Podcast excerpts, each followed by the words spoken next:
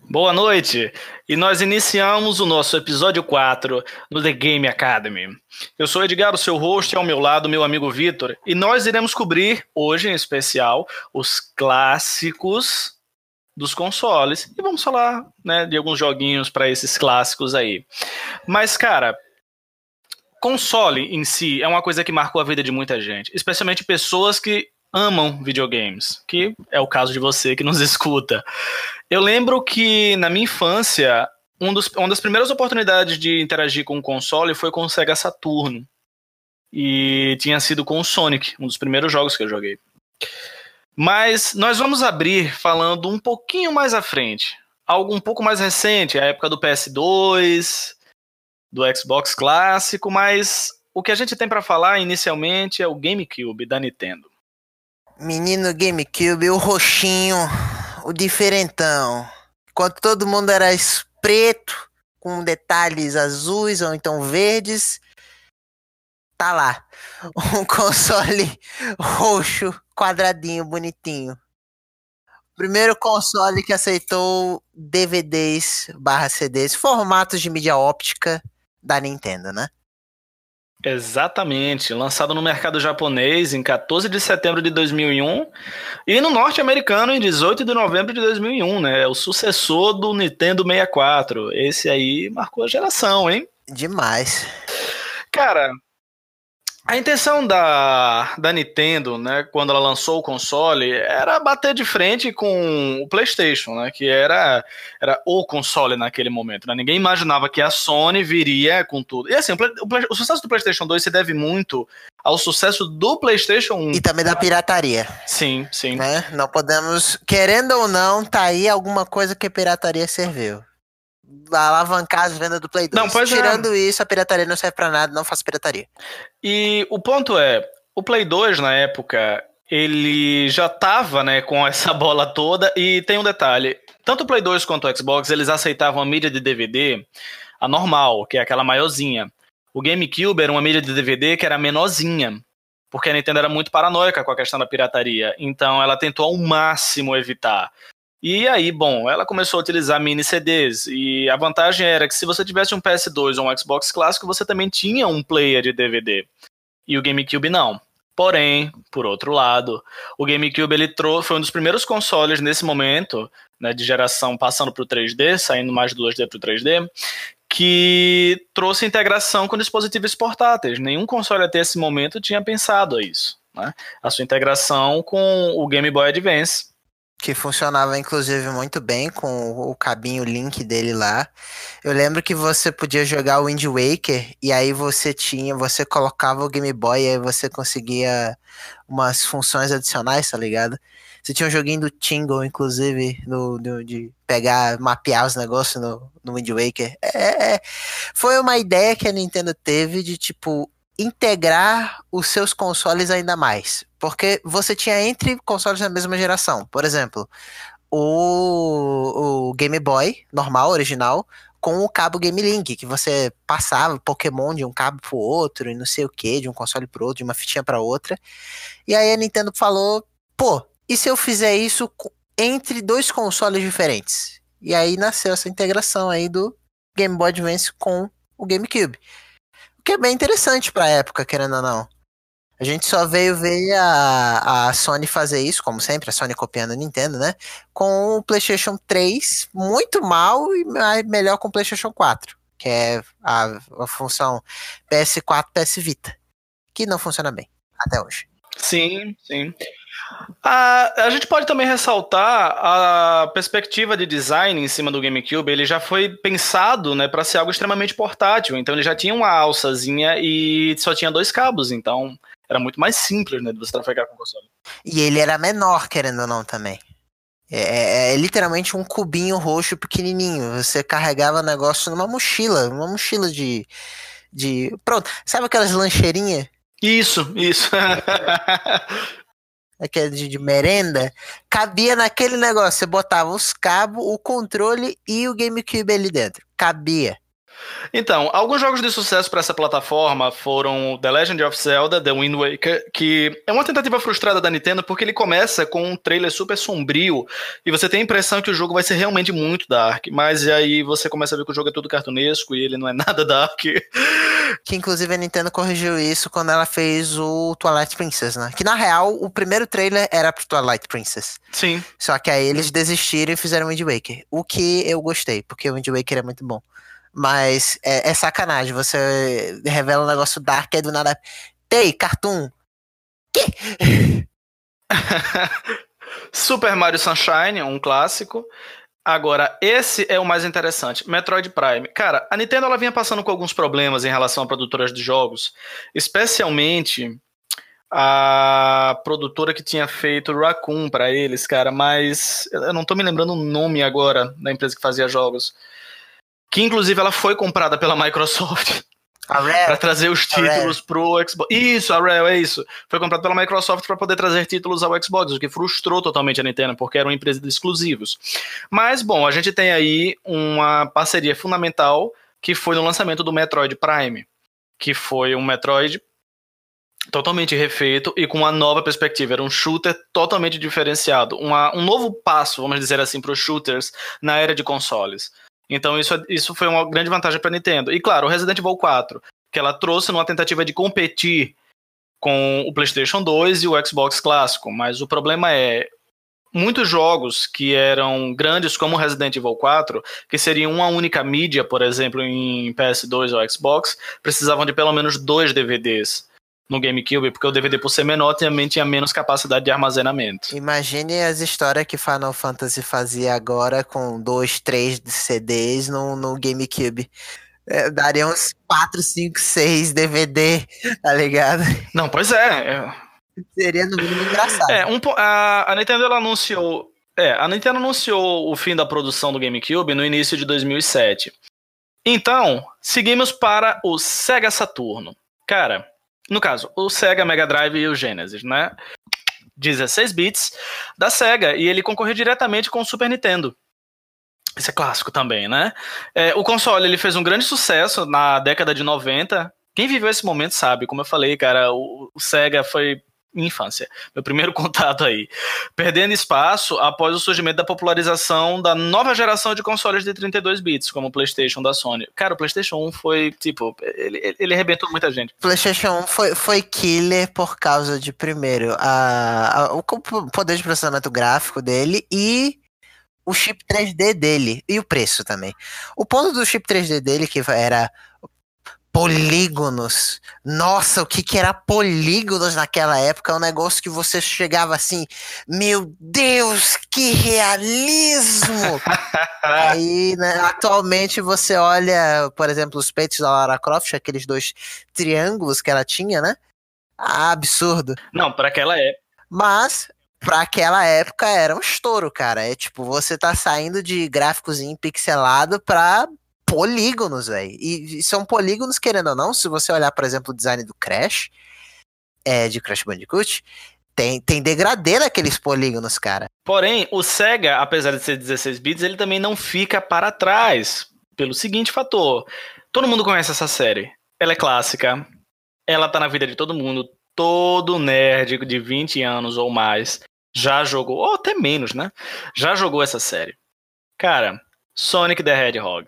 Quem nunca jogou Sonic? Pelo menos uma vez na vida, quem nunca jogou com ouriço azul? E é interessante porque o jogo ele foi criado com o objetivo de mostrar a capacidade do console de processar essas informações rapidamente, né? E ainda cativar o público jovem, diga-se de passagem, conseguiram, porque eu amava isso. Então. Não, e o bom parte, bom, bom, bom ponto quando você falou processar rápido. Porque o Sonic, querendo ou não, ele atravessava uma tela inteira muito rápido quando você pegava embalo, né?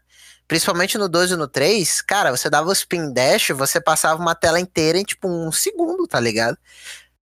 É, era muito rápido. Assim, e isso era uma coisa totalmente inovadora, porque assim, gente, década de 90, se você perguntar para qualquer desenvolvedor como é que era você desenhar pixels numa tela, o que a SEGA trouxe com Sonic foi assim, um passo muito, muito, muito, muito importante no desenvolvimento de games, especialmente no desenvolvimento de cenários, esses jogos, o processamento, a maneira de reconstruir cenário.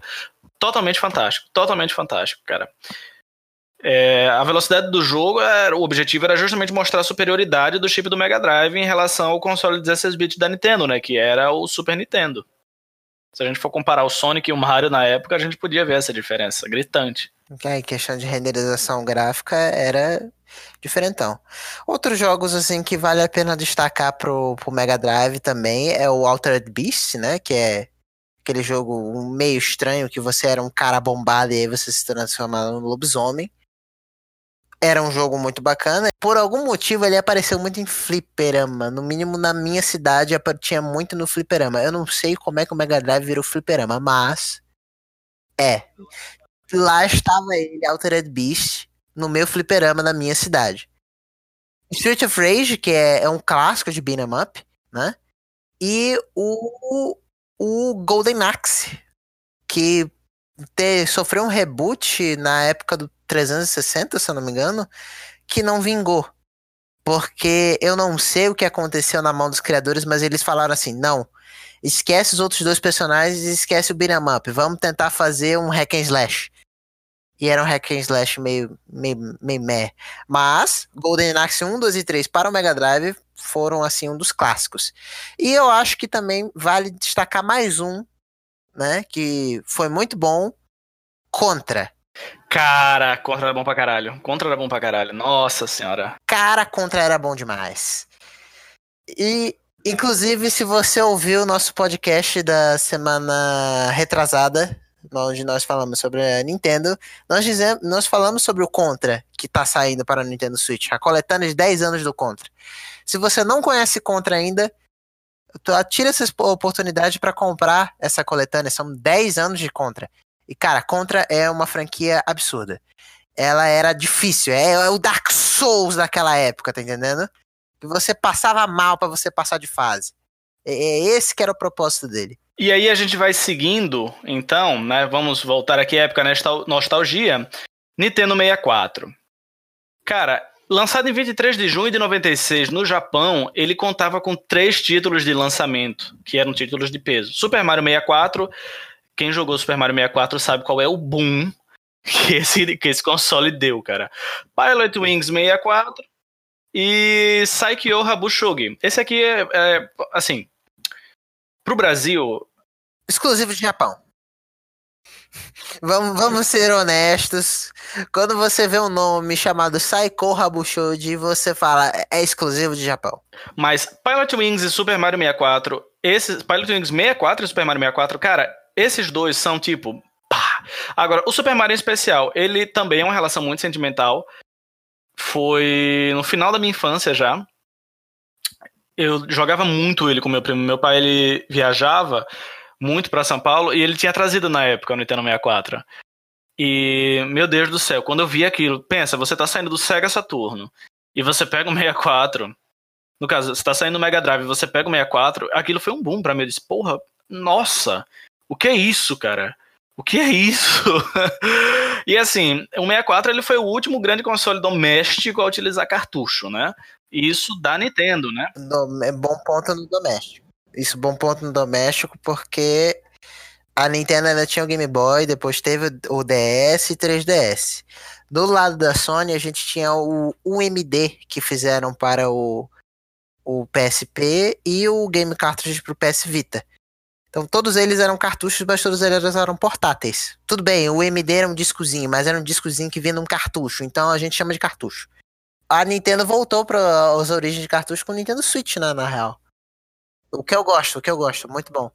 Sim, ela retornou às origens.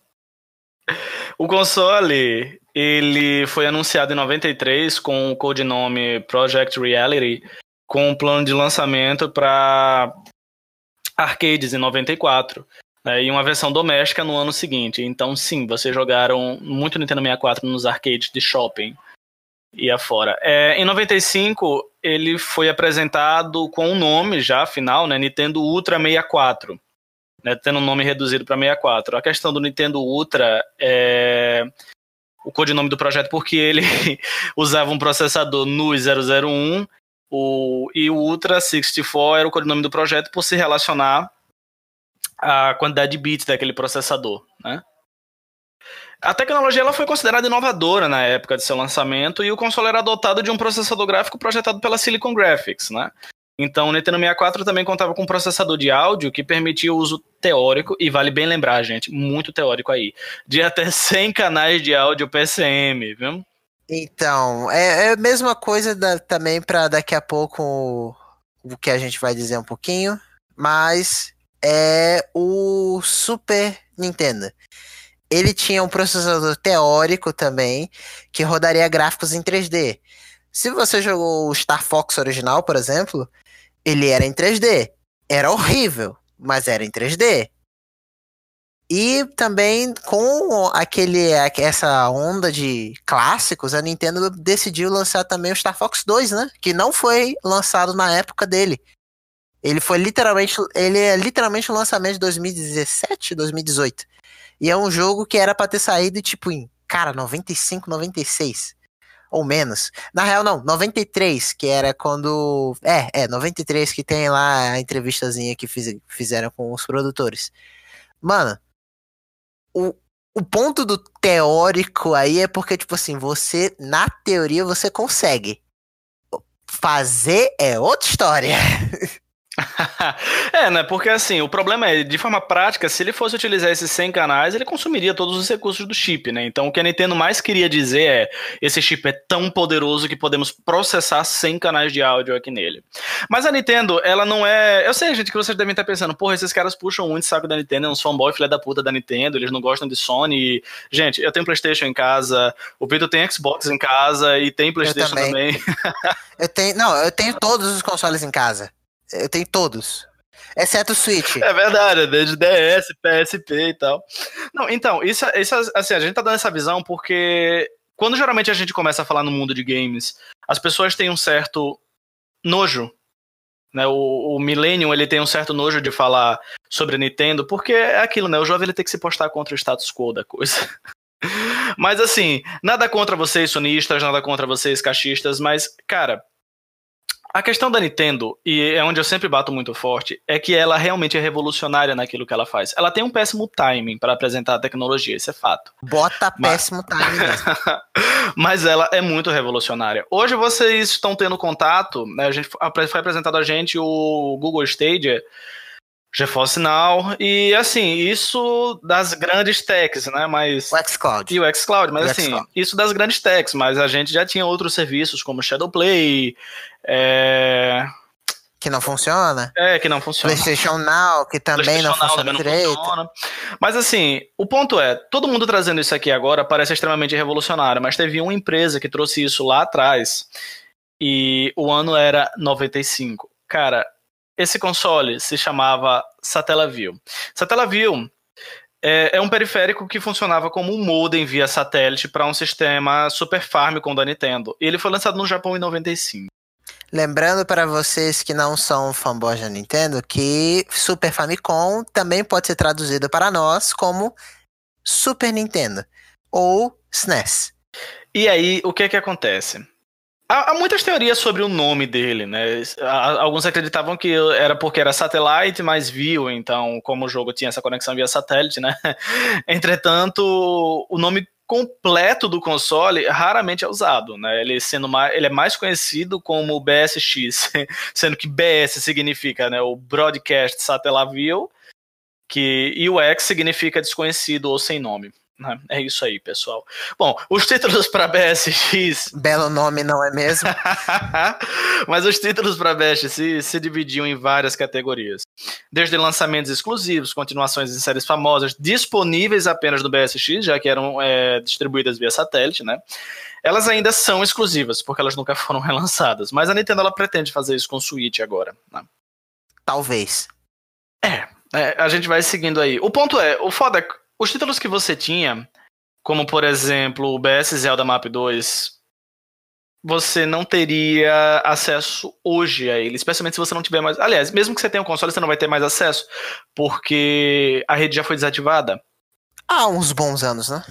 É, há uns bons anos. Né, o BS Mario Excite Bike, o BS Zelda, que são os mais conhecidos, mais clássicos, mais. Tem o... também o, o BSX The Town Whose Name Was Stolen, que provavelmente é um jogo de Zelda também.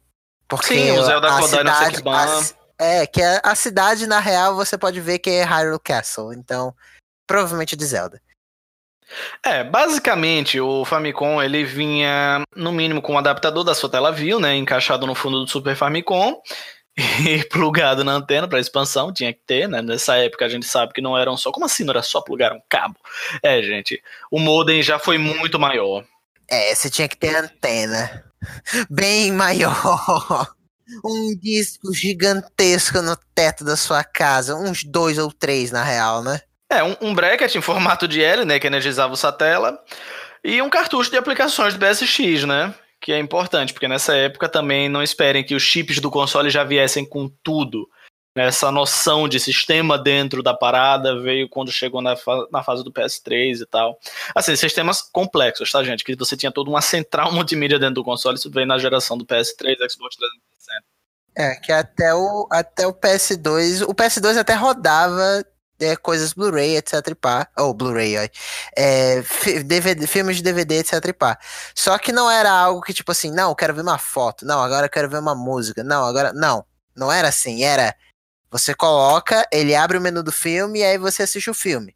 Não era algo que, tipo assim, você colocasse, ou no caso, você baixasse, aí tá lá disponível no seu. que para você selecionar, porém tem um disco de um jogo lá dentro. Não, não era assim.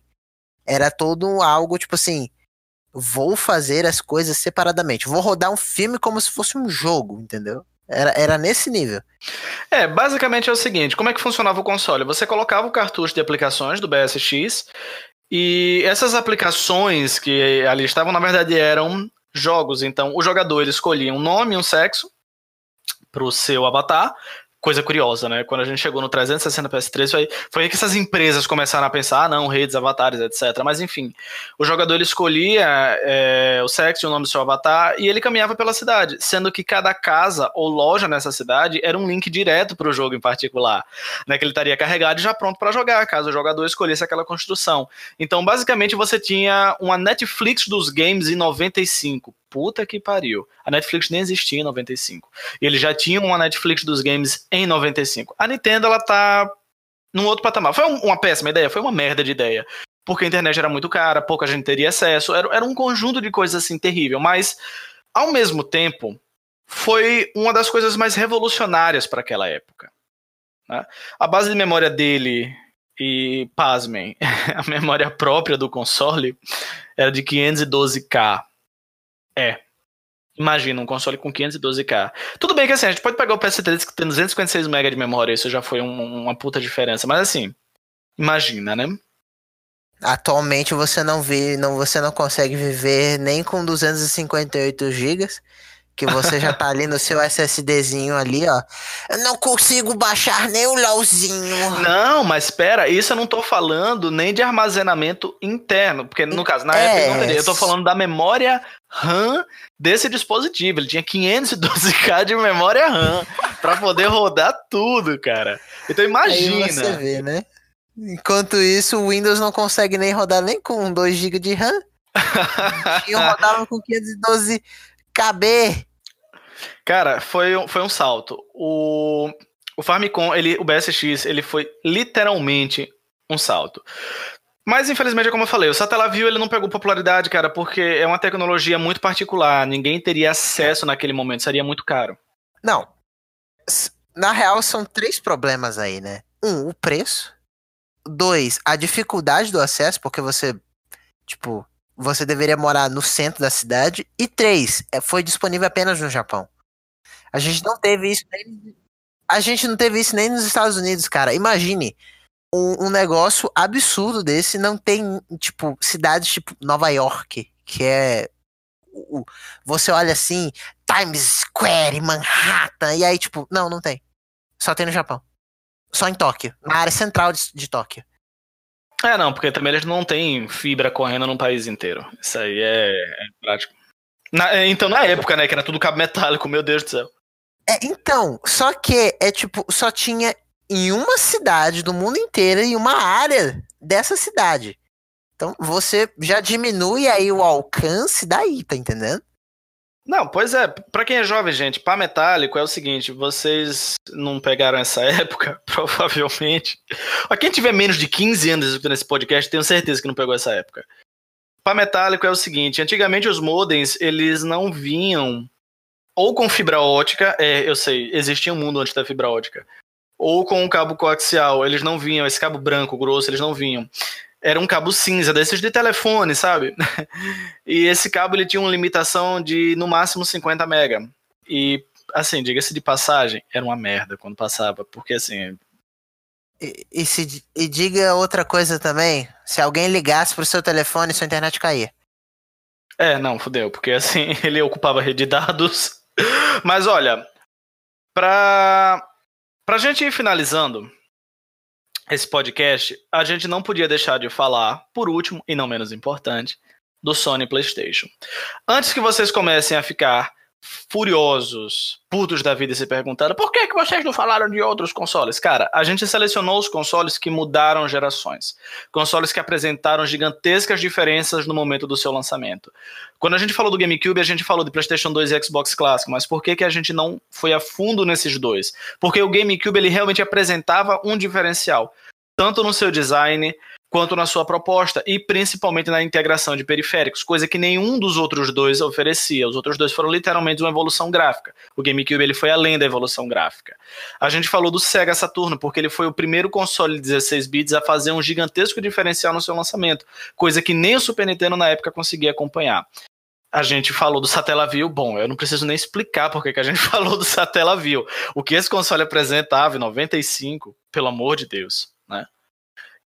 E agora, óbvio, o Sony PlayStation, porque a Nintendo, ela nem sequer imaginava que uma empresa totalmente desconhecida, que nunca investiu nesse ramo de jogos, iria desbancar ela do trono dela. Só fazia música, diga-se de passagem. Que a Sony era conhecida como uma marca. Não sei, de novo, é coisa antiga, eu sei, mas sabe o Walkman? Você conhece, é um tocador de fitas de bolso, meu amigo. Isso aí, né, é da Sony. O primeiro Discman da Sony também. Imagine, você agora anda com seu celular tocando musiquinha. É, a Sony que começou com essa parada com o Walkman e Discman. E vale lembrar, o design do primeiro PlayStation 1 lembra muito o quê? Um Walkman? Justamente porque é, a Sony ela fazia música. Então, assim, o PlayStation 1, ele é um gigantesco passo porque, além de ele ser um play de jogos, ele também era um play de música, obviamente. A Sony fazia música. É, pessoal, é isso aí. Ele foi lançado em 3 de dezembro de 94 no Japão e 29 de setembro de 95 nos Estados Unidos. É, ele foi um tapa imenso na cara da Nintendo. E ela esperava bater de frente com ele com o Satellaview, mas foi frustrado. Bom, desde o seu lançamento. Aí eles foram pro 64 e ainda também é. É. é. Já era tarde demais. Infeliz... O 64 talvez tivesse batido de frente com o Sony PlayStation, mas. Novamente. É timing, né? Como a gente falou, a Nintendo ela tem uma, um puta problema com timing. Bom, Desde o seu lançamento até 2006, né, quando a produção foi extinta, o PlayStation ele vendeu mais de, cento, gravem esse número, 103 milhões de unidades. Cara, para a década de 90, falar em 100 milhões de unidades, a gente estaria equivalendo hoje, na década de 2000, onde nós estamos no século 21, 103 milhões de unidades hoje seriam equivalente a você ter vendido 600 milhões de unidades. Seria basicamente isso hoje.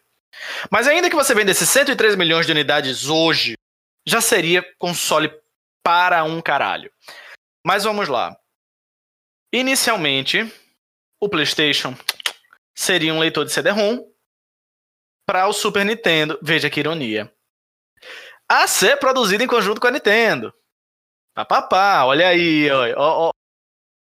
Durante as negociações para o lançamento, o acordo entre as empresas foi rompido. É aquela vibe, né? Todo mundo sentado na cadeira, é, conversando, alguém joga um caneco na cara de alguém, pronto rompeu.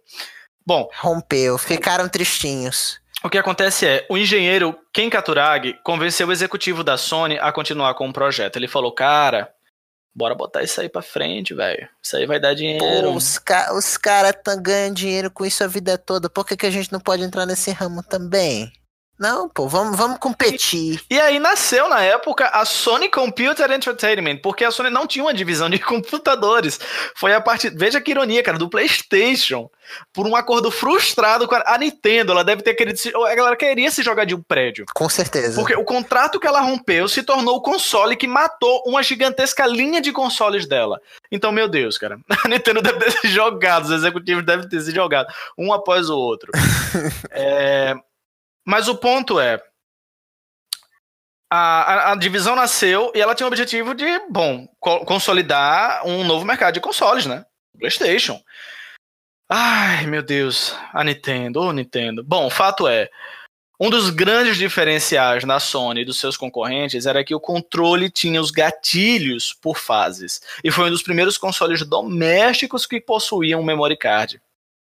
Que ironia vale se lembrar que memory card ele, ele virou esse negócio absurdo porque antes do memory card você tinha que salvar os seus jogos ou pelo cartucho, no caso do 64.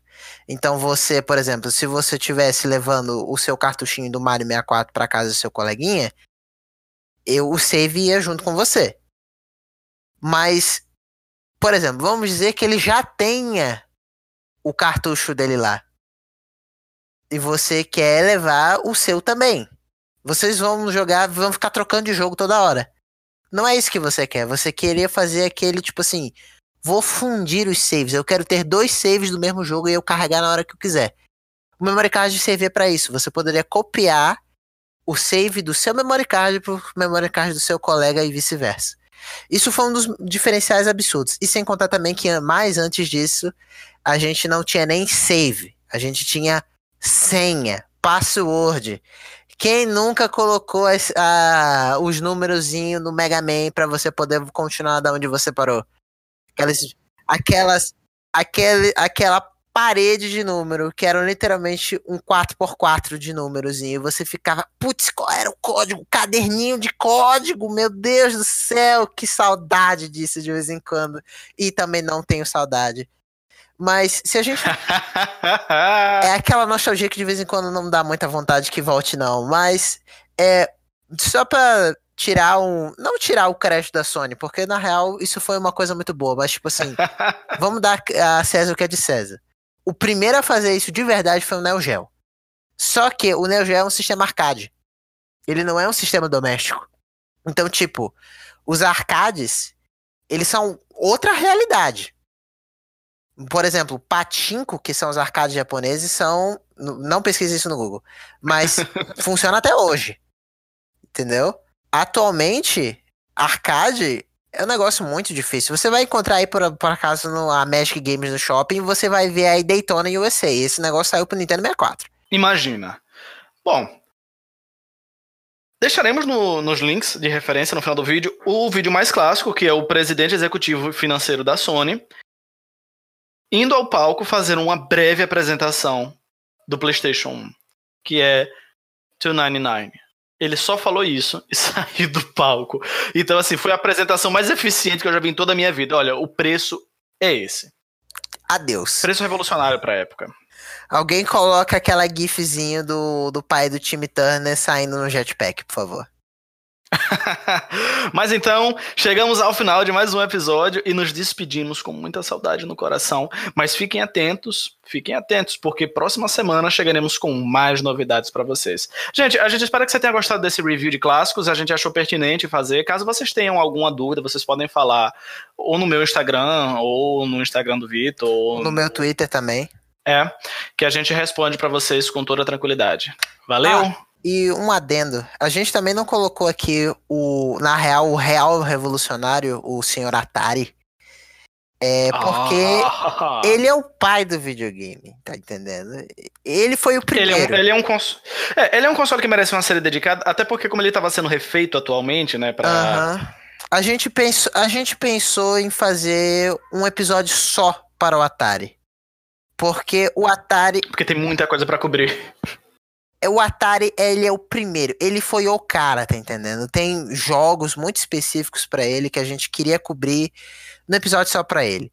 Só que a gente não colocou aqui porque, primeiro, a gente tá falando de revolução e não de criação.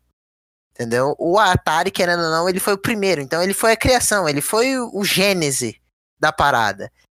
Então a gente vai deixar isso para o futuro. Atualmente nós temos só esses clássicos absurdos. Eu tive. Por incrível que pareça, dessa lista eu só tive um. Mas eu queria ter, ter tido mais. Mas é por aí a vida que segue. A gente fez uma pesquisa boa por aqui e eu espero que vocês tenham aprendido algo. Por exemplo, o preço do PlayStation na época, que era no, numa, posto de uma maneira muito eficiente, ou então do BSX, que é algo que ficou na real só no Japão. Ele nunca veio, muito menos para o Brasil e nem para os Estados Unidos. Então. fica por isso. Não, é extremamente revolucionário, né? Mas, como o Vitor falou, de coração, esperamos que vocês possam ter aprendido realmente algo com o nosso podcast. E a gente se vê na próxima semana.